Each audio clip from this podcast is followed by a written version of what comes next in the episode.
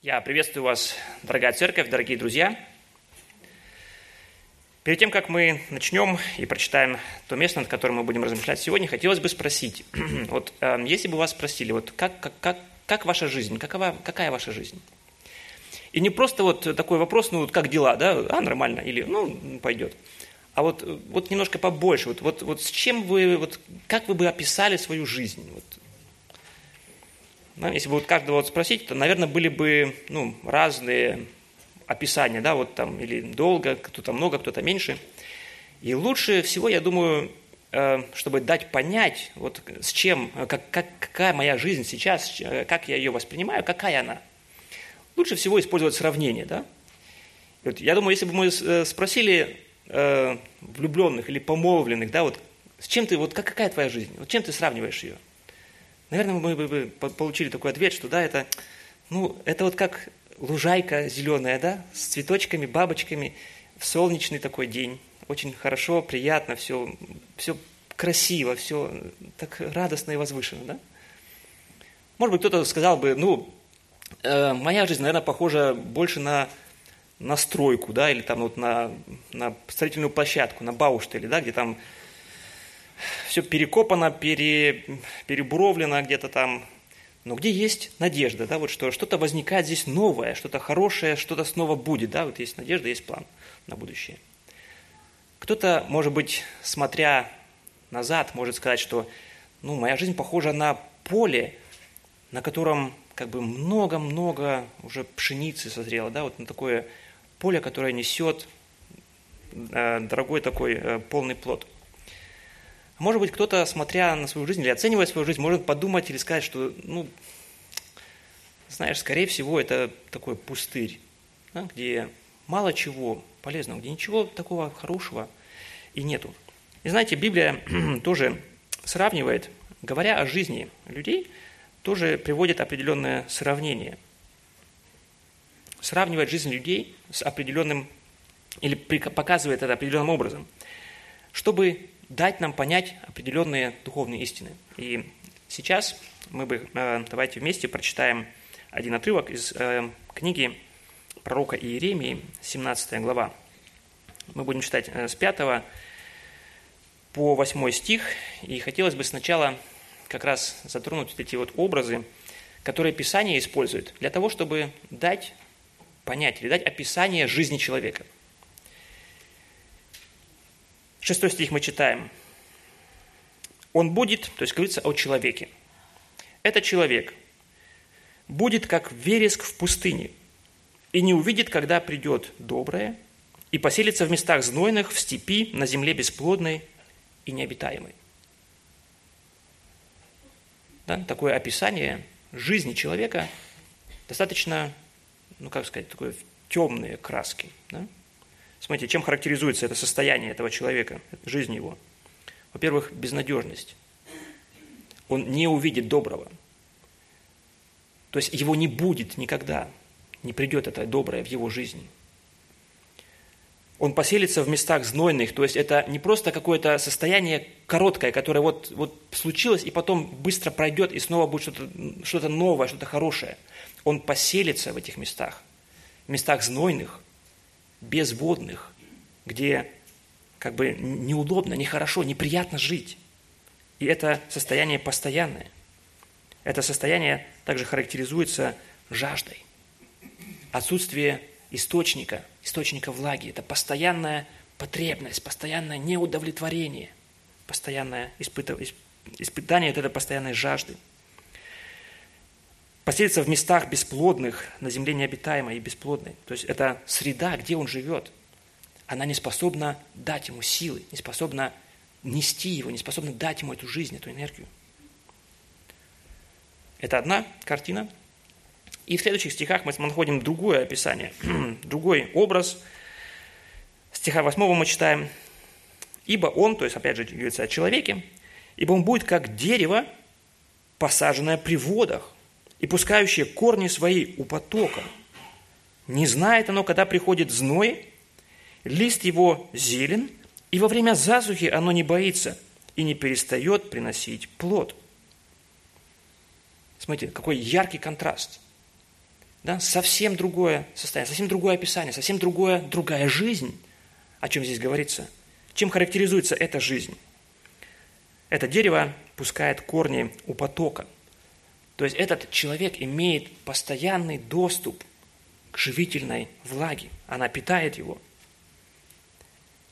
Эта жизнь характеризуется также тем, что там есть времена засушливые. Там тоже есть проблемы. Там тоже есть какие-то неприятности, то, что гнетет, зной, засуха. Мы видим, что это дерево, оно не посажено где-то в теплице, где-то в таком ботаническом саду, о котором вот, ну, как бы специальные условия для него созданы, и оно как бы вот растет только потому, и зелено только потому, что вот его ну, вот, просто сделали таким, что вот его э, со всех сторон окружили э, такой заботой, и вот только хорошее оно видит. Нет. Оно испытывает зной, засуху, во время засухи оно не боится. То есть засуха здесь не имеется в виду, э, знаете, такое, ну, вот, выдалась такая жаркая неделя, да, вот как будто вот, э, если бы мы огород не поливаем, там помидоры наши, да, то кажется вот все, э, ну, погибнут, да, засохнут. Здесь имеется в виду о засушливом периоде, то есть о засушливом годе. То есть это не просто короткое время, но это длительный период времени, который также неблагоприятен. Но смотрите, оно совсем другое действие имеет – на это дерево, на, друг, этого человека, этот период жизни сложный, он не ведет к, к тому, что оно засыхает, но наоборот, оно продолжает, его э, листья продолжают быть зелеными, и оно приносит плод, продолжает приносить плод. Если мы смотрим на эти два, э, как бы, на эти два образа, конечно же, мы можем сказать, да, что ну вот, э, как это мы можем применить к себе. Дерево, ну, оно же не выбирает, где ему жить. Да, оно вот э, живет там, где оно, вот, ну, там, где семечко упало, там, где оно выросло, там оно и живет. А, но здесь, а, в отношении этих образов, мы видим, что это относится, или Писание это относит к людям, и люди, они выбирают. Они могут где-то делать выбор. И мы видим в этих стихах предыдущих, мы видим, что вот этот, эти образы, или эта жизнь, которая описывается таким или таким образом – Такая жизнь является следствием выбора, который я, который человек делает в своей жизни. Смотрите, в пятом стихе говорится, что ведет к такой жизни в пустыне. Так, говорит Господь, проклят человек, который надеется на человека, и плоть делает своей опорою, и которого сердце удаляется от Господа. Это решение человека – жить таким образом, надеяться на себя, надеяться на других людей, думать, что другие люди, или как бы думать о том, что мое благосостояние, мой внутренний мир, мое, как бы, мое состояние сердца, что это зависит от того, что другие люди будут делать в отношении меня. Будут они меня любить, будут они приветливы ко мне, будут они делать то, что я хочу – или же они будут неприветливы, или же они будут э, злиться, или будут враждовать против меня. И я думаю тогда, что моя жизнь зависит от этого. Это неверно. Если я так думаю, я надеюсь на человека, что человек меня исполнит, что человек будет моей опорой, что человек даст мне эту полноту жизни. Если я так думаю, тогда моя жизнь будет такая, как мы говорим, о чем мы э, читали в стихе шестом жизнь в пустыне. И наоборот, дерево, посаженное при потоках вод, когда мы можем думать, когда мы можем надеяться на то, что мы будем иметь такую жизнь. Это мы читаем в седьмом стихе, «Благословен человек, который надеется на Господа, и которого упование Господь». Когда Иеремия говорил эти слова, когда э, он писал эти э, слова в этой книге, он обращался к Израилю в тот момент. И Израиль находился в тот момент э, тоже в очень сложной ситуации. Они долгое время грешили, долгое время отступали от Бога, и Бог провозглашает суд. Бог сказал, что все, как бы время терпения закончилось, суд придет, будет наказание. И теперь вам нужно покориться. Придут завоеватели, придут захватчики, и вам нужно покориться им, потому что они пришли от меня. И это провозглашается народу.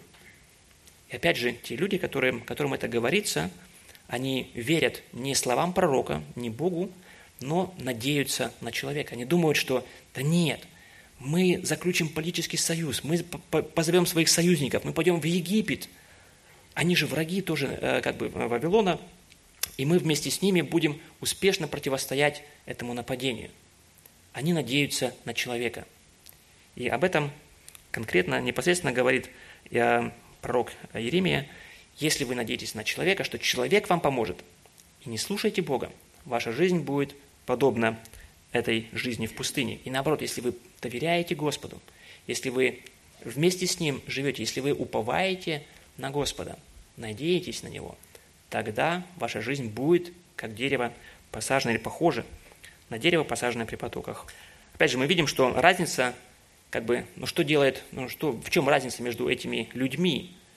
А, разница заключается в том, как эти люди, один и другой, как они относятся к Богу. На что они надеются в своей жизни, чему они верят, на что они уповают. Разница в том, что является основанием для их жизни. И если мы читаем этот, эти стихи, с одной стороны, они как бы очень ясны и понятны для нас. Если мы как бы применяем это и говорим, да, что вот, ну, это понятно. Если человек без Бога, если человек неверующий, то он не может иметь полноту жизни. Он будет иметь, он будет жить в этой пустыне, он будет иметь эту внутреннюю жажду, внутреннее состояние неполноты, не, не, не, неисполненности. Он будет постоянно искать, постоянно жаждать. И постоянно думать, что вот что-то что следующее, вот это какая-то следующая цель или какая-то следующая вещь, вот это даст мне радость, это наполнит меня. И это не происходит. Но проблема, вопрос в том, что иногда мы, как христиане, смотря, оценивая свою жизнь, может быть, уже долгое время находясь в церкви, посещая собрания, мы вдруг оценивая свою жизнь, приходим к выводу, что наша жизнь, наше внутреннее состояние, оно совсем не похоже на то описание этого дерева, зеленого, зеленеющего, посаженного при потоках вод. А наоборот, очень часто мы находим себя как раз в этой пустыне, там, где нет воды, мы находим себя пустыми и ну, как, исполненными жажды, испытывающими это, эту жажду. И это может нас обескураживать. Это может как бы выбивать нас из, из колеи, может, ну как, мы не понимаем это, почему так происходит. Разве мы не христиане? Ну, христиане же. Верим мы в Бога, верим. И в церковь ходим. И все делаем вроде бы. И какие-то служения исполняем, какие-то э, задания, то, что нам нужно делать. Но почему? Почему в нашей жизни мы испытываем эту пустоту? Почему в нашей жизни иногда образуются такие разные плоскости или раздвоения, где мы в одной части, вроде бы мы христиане, мы приходим в церковь, мы как бы ведем одну жизнь, а потом начинается с понедельника где-то вроде бы и другая жизнь, где-то мы уже по-своему поступаем, и совсем другие, где мы на работе, где мы в школе, где-то мы, может быть, между коллегами или с соседями – мы поступаем совсем по-другому. И мы чувствуем вот это как бы не настоящность, не, не э, несоответствие.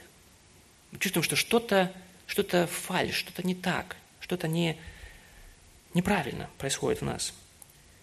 И можем, оценивая свою жизнь, можем видеть также и постоянные э, противоречия, может быть, компромиссы, которые мы заключаем в своей жизни – как э, результат, наша жизнь не будет иметь плода. Наша жизнь будет пуста, в ней не будет таких дел, которые бы прославили Бога. И наоборот, в нашей жизни мы можем тогда найти очень много плодов, но каких плодов, которые скорее нам не нравятся, которые мы бы не хотели иметь, которые скорее не прославляют, а порочат где-то Бога. Это может привести нас к унынию, к депрессии, привести нас к отчаянию, потому что мы не понимаем, почему так, почему так происходит. И давайте подумаем об этом, будем размышлять над этим. И сегодняшнюю проповедь я назвал «Цветущий христианин в пустыне». Цветущий христианин в пустыне.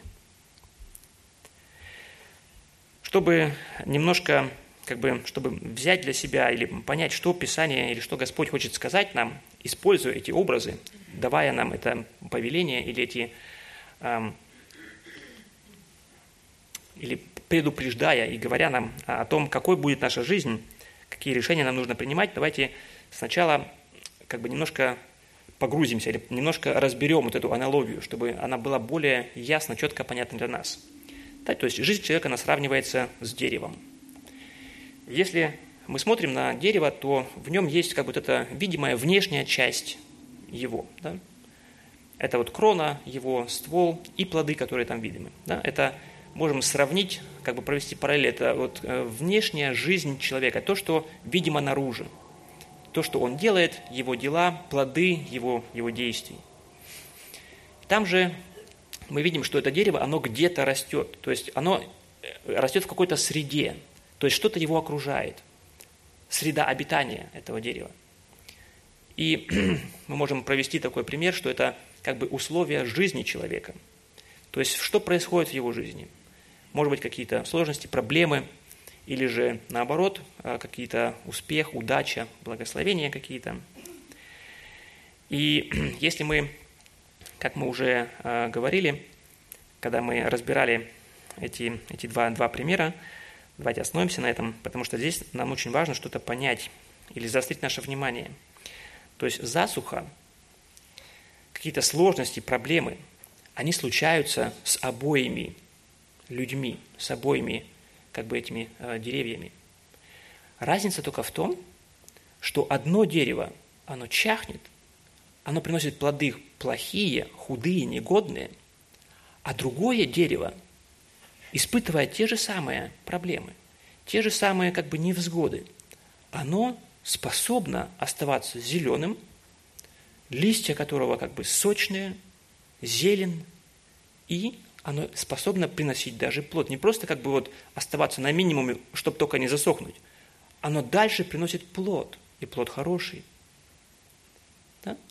И для этого, исходя из этого, нам нужно сделать одно замечание э, или один вывод.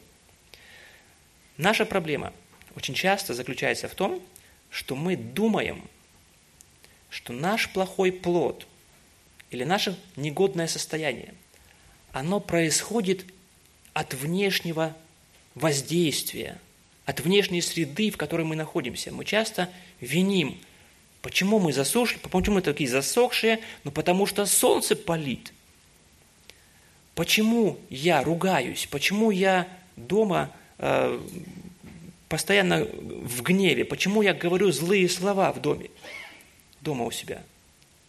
Ну, это же ясно, это же очень очевидно – Потому что моя жена, она меня злит.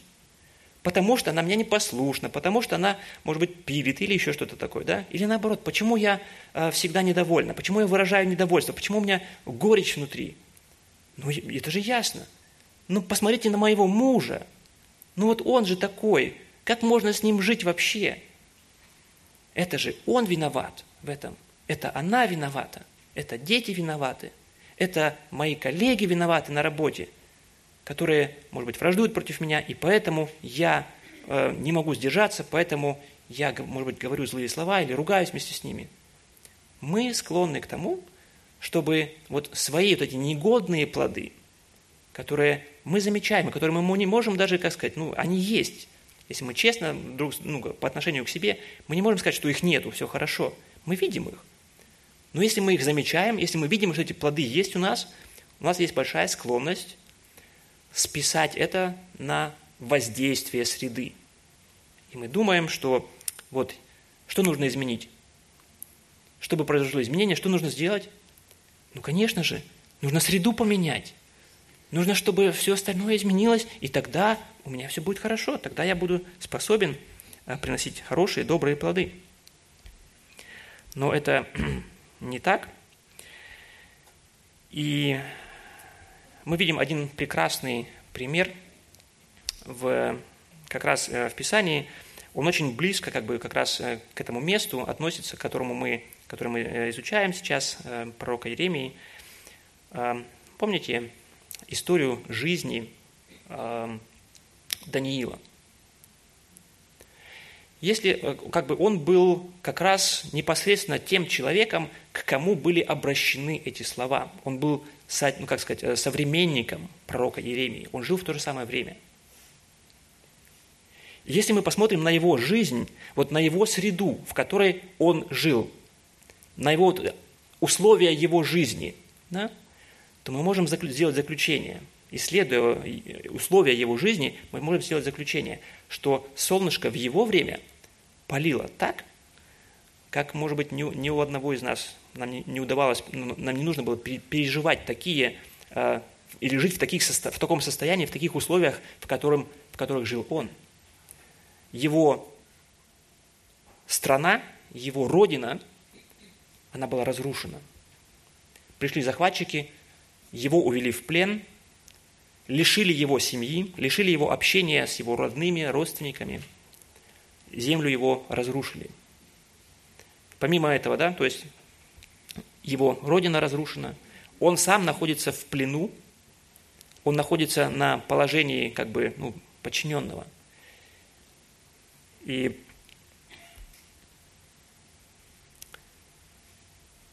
если так подумать, да, то есть э, как бы какого-то ну, большого утешения или ободрения или радости он испытывать, исходя из условий его жизни, он не мог. То есть условия его жизни были очень жесткие. Но несмотря на то, что это было так, все равно, смотрите, он мог в своей жизни приносить плод добрый. Он мог остаться, э, остаться, если образно говорить, остаться зеленым. Он мог остаться зеленеющим. И плоды, которые он приносил, были плоды до, добрые.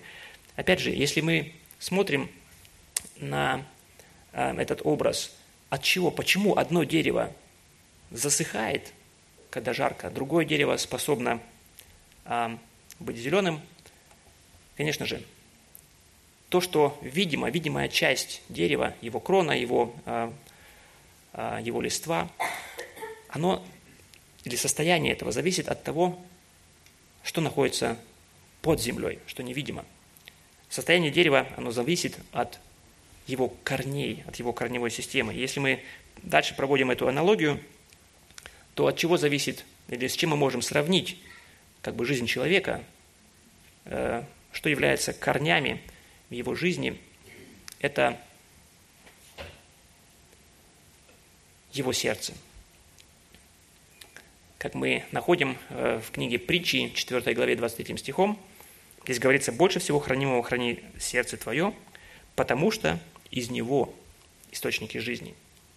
Из него источники жизни. Если мы смотрим на, а еще раз вернемся к Даниилу, к его жизни, почему, почему он, несмотря на то, что среда его обитания или условия его жизни были очень жесткие, очень как бы удручающие, не способствующие к радости, не возбуждающие в нем какую-то э, эйфорию или радость. Почему он мог приносить этот добрый плод? Мы читаем об этом в книге пророка Даниила, первая глава, 8 стих. Здесь говорится, Даниил положил в сердце своем не оскверняться явствами со стола царского и вином, которое пьет царь. И потом просил, и потому просил начальника Евнухов о том, чтобы не оскверняться ему. То есть в самом начале книги Даниила, в самом начале его истории, истории его жизни, мы видим, что произошло в сердце. В сердце этого человека, Даниила, он положил в сердце своем не оскверняться явствами со стола, со стола царского, то есть он положил в сердце это желание быть послушным, быть покорным Богу, уповать на Бога, а не на человека. И это, то есть состояние его сердца, оно сделало возможным такую жизнь, несмотря на условия, на то, что внешняя среда была очень неблагоприятна для него.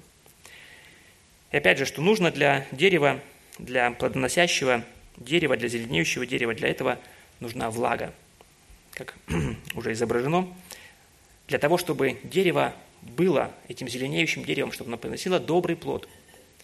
Корни нуждаются в этой влаге, в питательной, в живительной влаге, для того, чтобы давать э, рост, давать силу для роста. И что нужно нам для теперь для того, чтобы плодоносно жить, чтобы иметь эту жизнь полную сил. Мы об этом читали уже в седьмом стихе. Благословен человек, который надеется на Господа и которого упование Господь. Так что для дерева это доступ к воде, так и для нашей жизни это надежда и упование на Господа.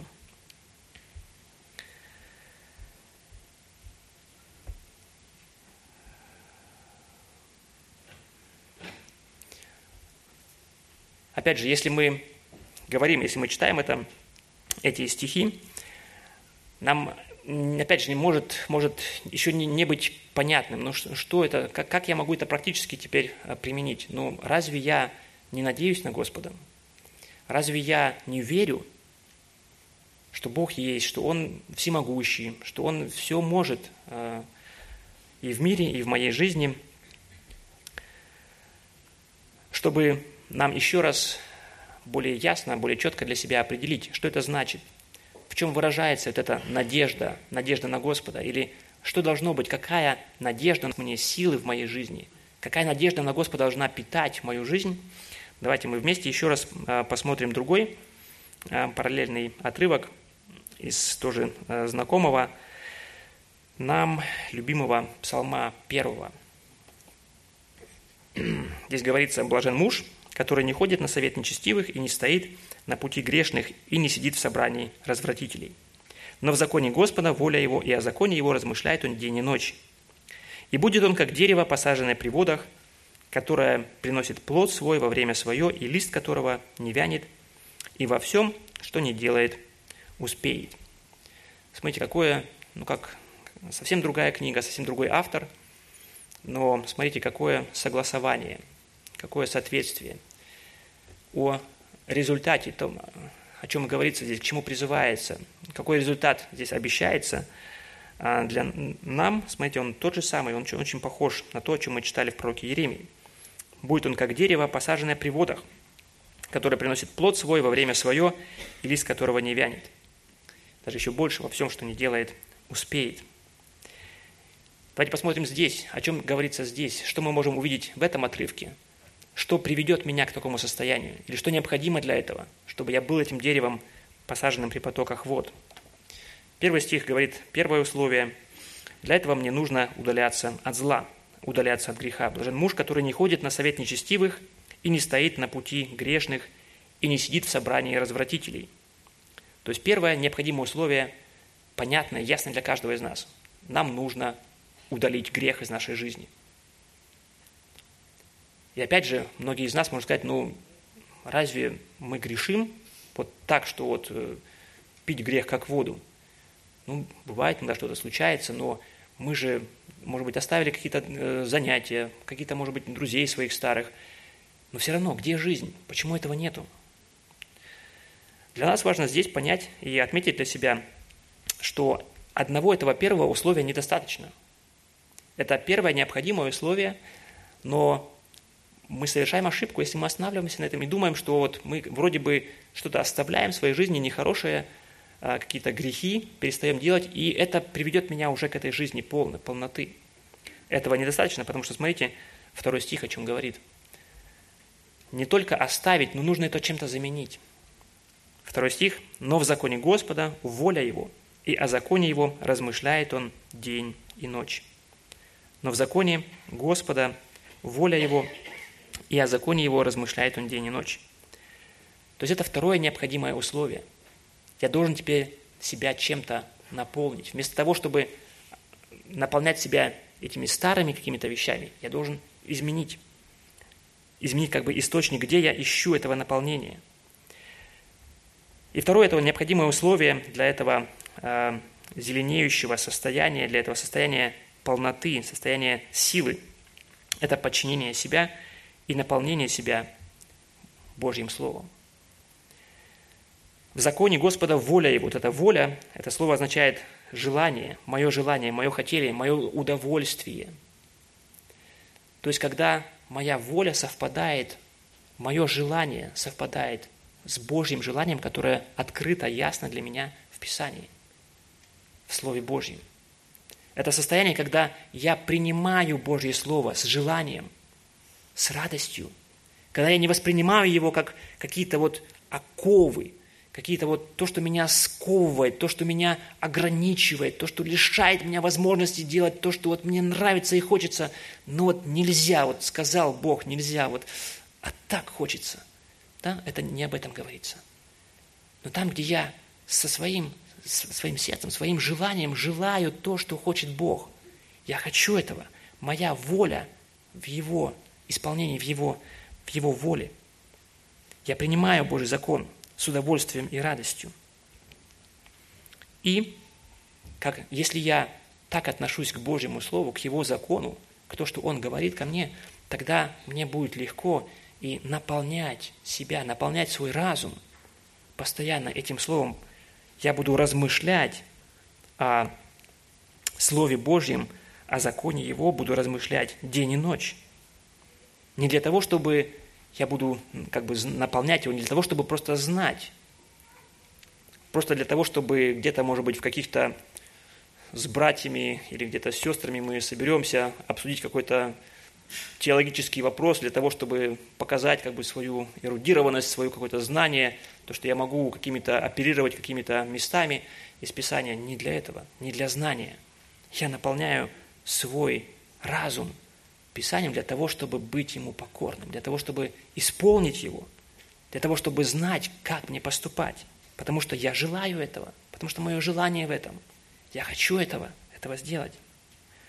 Вот это и является этим живительным потоком для моей души, то есть Его Слово, мое отношение к Его Слову, к Его воле, которая выражена в этом Его Слове.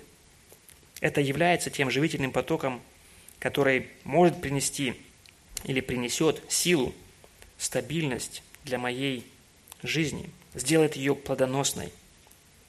Еще раз, это мое отношение к Его воле, выраженной в Его Слове. И знаете почему? Если мы можем далее подумать, эм, почему это так?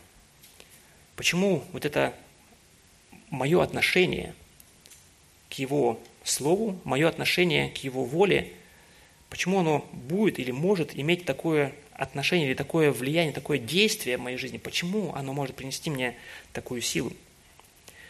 Если мы поступаем подобным образом, если мы так относимся к Богу, если мы так относимся к Его Слову,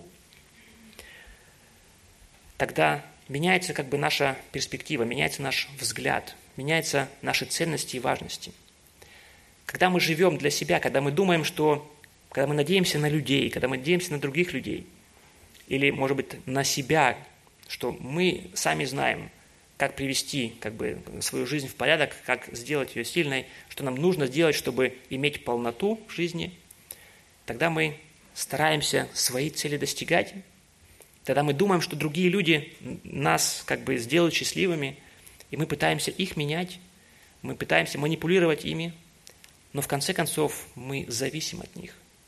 Мы попадаем в зависимость, в страшную зависимость от них.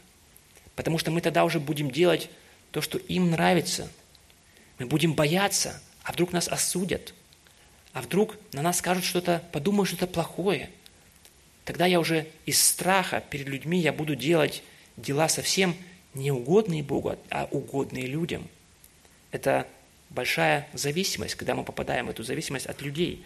И наоборот, если я желаю Божьего, если мое желание в том, чтобы исполнить Его волю, тогда это на самом деле освобождает меня. Это освобождает меня от этой зависимости от людей. Тогда мне уже не так важно, как подумают о мне другие люди. Тогда не то, что не похвала других людей, не какая-то благодарность или какой-то, может быть, ну, похвала, признание моих заслуг, моего, моего положения какого-то. Не это даст мне радость. Или я не буду искать этого. Но Удовлетворение придет от того, что то, что я делаю, я знаю, то, что я делаю, это, это хорошо. Потому что я делаю это для Бога. Я знаю, что это хорошо для Него. Я это открыл в Писании. Я наполнил свое сознание Писанием. И я теперь знаю, в этой ситуации я должен поступить таким образом. И это правильно. И это угодно Богу. И это даст мне радость. Это даст мне наполнение. Осознание того, что то, что я делаю, это хорошо. Это угодно Богу. И есть такой хороший тоже пример, где мы видим как бы действие этого принципа. Мы можем э, найти это в книге притчи, где мы очень-очень ярко как бы видим действие этого, этой закономерности. Помните, о чем говорит 31 э, глава книги притч? Вот Иван очень хорошо помнит об этом. Это очень хорошо, что Иван это очень хорошо помнит.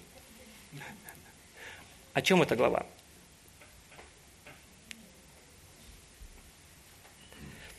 Давайте ее коротко прочтем. У нас не так много времени, но мне бы хотелось немножко в, э, в контексте это все-таки озвучить.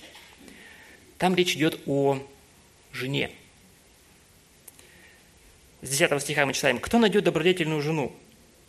Цена ее выше жемчугов, Уверено в ней сердце мужа ее, и он не останется без прибытка. Она воздает ему добром, а не злом. Во все дни жизни своей добывает шерсть лен, и с охотой работает своими руками. Она, как купеческие корабли, издалека добывает хлеб свой. Она встает еще ночью и раздает пищу в доме своем и урочное служанкам своим. Задумывает она о поле и приобретает его.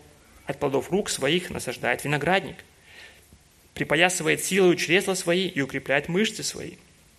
Она чувствует, что занятие ее хорошо, и светильник ее не гаснет и ночью. Протягивает руки свои к прялке, и персты ее берутся за веретено. Длань свою открывает бедному, и руку свою подает нуждающемуся. Не боится стужи для семьи своей, потому что вся семья ее одеты, а одета в двойные одежды. Она делает себе ковры, весонный пурпур, одежда ее – Муж ее известен у ворот, когда сидит со старейшинами земли. Она делает покрывало и продает, и поясы доставляет купцам финикийским. Крепость и красота одежда ее, и весело смотрит она на будущее. Уста свои открывает с мудростью, и кроткое наставление на языке ее.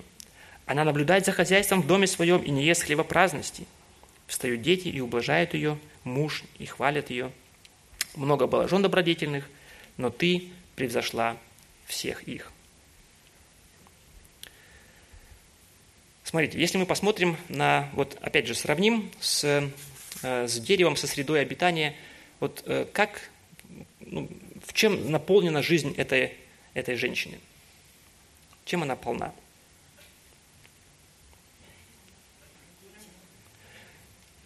Работой. И при том с, с раннего утра, да, смотрите, когда она встает, помните? Когда встает? Она еще ночью встает. Когда она ложится, у нее светильник горит еще, да? То есть уже темно, солнце уже село давно, а она еще все работает. И хлеб добудь, и семью одень, и поле купи. А муж где? А он у ворот сидит, да? Хорошо ему там, да? И смотрите, условия жизни, да, не сказать, что это опять парниковые, да, много забот, много труда. И если бы она думала, надеялась на мужа, что он исполнит ей, даст ей радость, это бы наполнило ее горечью. А почему? Почему я одна здесь? Ну, надо вот все мне это делать. А он? сидит там, уселся такой, не хочет помочь мне. Это бы наполнило ее горечью, если бы она ожидала, что муж наполнит ее. Но смотрите, ее внутреннее состояние.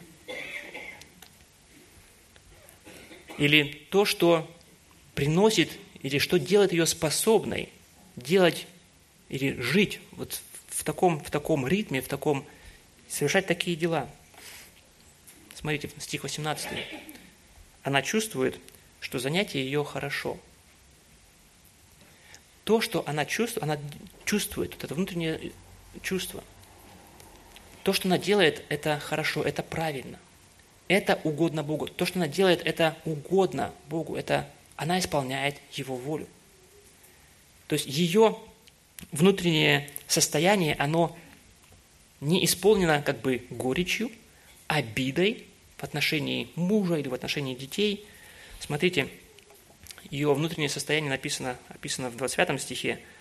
Оно, она бодрая, она веселая. Она весело смотрит в будущее. И опять же, не от того, что муж хвалит ее или дети хвалят ее. Не от этого ее радость.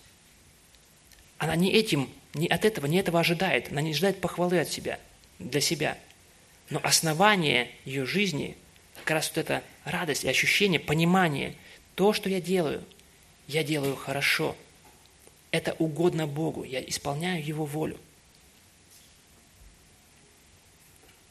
И опять же, причина этого, почему она способна так жить, почему вот в этом состоянии, в, этом, в этих условиях достаточно жестких, в этой нагрузке, которая на ней лежит, почему она способна быть, иметь эту радость, иметь эту энергию, приносить этот плод добрый. Об этом говорится в самом последнем стихе, 30-м. Миловидность обманчива, красота суетна, но жена, боящаяся Господа, она достойна хвалы. То есть это жена, суть Почему? Или основание ее жизни – это страх перед Богом. То есть это как раз отношение к Его воле. Это готовность исполнить Его волю. И как результат это осознание того, что она делает это хорошо. Поэтому и нам, для того, чтобы быть плодоносными, нам нужно покориться Богу, нам нужно принять Божье Слово для своей жизни – Итак, мы видим, открывая Писание, если мы сравниваем или оцениваем свою жизнь, мы можем сравнить ее с деревом. И мы видели, что наше состояние, оно не зависит от той среды, в которой мы находимся, в которой мы живем, от условий нашей жизни. Но суть нашей жизни, или как бы то, чем наша жизнь заполнена, или какой является наша жизнь, разница заключается в том, чем питаются наши корни, чем наполняется наше сердце. Или же мы живем по-своему, или же мы исполняем желания своего сердца, или мы сами думаем, что мы знаем, что служит нашему благу, благословению, или же мы подчиняем себя Божьей воле. И наше отношение к Божьей воле, выраженное в Писании, как раз и будет определять качество нашей жизни. Или же мы будем внутренне жить в постоянной пустыне, испытывая голод, испытывая жажду, без надежды, раздираемые какими-то противоречиями, конфликтами. Или же мы будем полны сил, способными приносить добрый плод, независимо от ситуаций, в, которых мы, в которые мы попадаем, в которых мы находимся. И при этом в заключение хотелось бы еще раз обратить внимание на то, что это Божье обещание. Да? Так будет – Бог говорит, так Господь говорит. И мы не сможем ничего изменить из этого.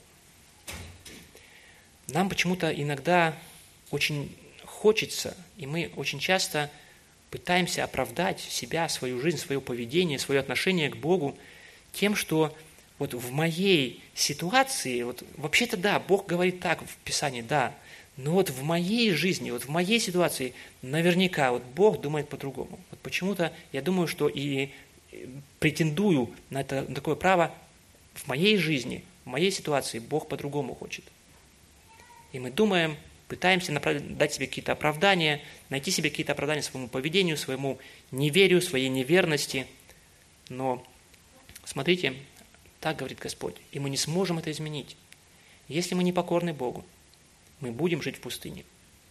Это Божье обещание. Мы не сможем это как-то перехитрить, мы не сможем обойти это как с какой-то стороны. Это будет так. И с другой стороны, в этих стихах дается великое-великое большое обетование и обещание нам. Если мы находимся сейчас в этой пустыне, Бог дает нам обещание, так не должно быть. Есть выход. И Бог обещает, что мы будем жить как деревья, как будем похожи, наша жизнь будет похожа на это дерево, посаженное при потоках вод, полное, пол, наполненное постоянной полнотой, не имеющее, не переживающее никакого, никакого голода или жажды, постоянно имеющее питание для своей жизни, для, своей, для своих корней. Но для этого нам нужно покориться, покориться Богу, покориться Его Слову, той воле, которая выражена в этом, в этом Его Слове. Также хотелось и обратиться к друзьям среди нас, может быть, кто-то еще не живет, не имеет этой жизни с Богом, если вы, читая эти строки или слыша это описание, если вы узнаете себя, узнаете свое внутреннее состояние, это состояние жажды, может быть, вы уже тоже в своей жизни перепробовали многое, может быть, вы уже столько надежд у вас было, то, что вот что-то, какое-то событие, или какой-то, или человек какой-то, или какая-то вещь, какое-то приобретение, что это наполнит вас, что это даст вам радость. Если вы уже устали гоняться за этими миражами, постоянно испытывая это разочарование, то, что ничто не сможет, не смогло наполнить вас, мы можем сказать точно, и не сможет. Потому что только Бог способен дать вам эту внутреннюю, полнить ваше сердце. Это место Он приготовил для себя. Поэтому Иисус призывает и говорит, как в то время, так и сегодня, кто жаждет, иди ко мне и пей. Для того, чтобы иметь эту полноту, идите ко Христу. Аминь. Аминь. Давайте помолимся.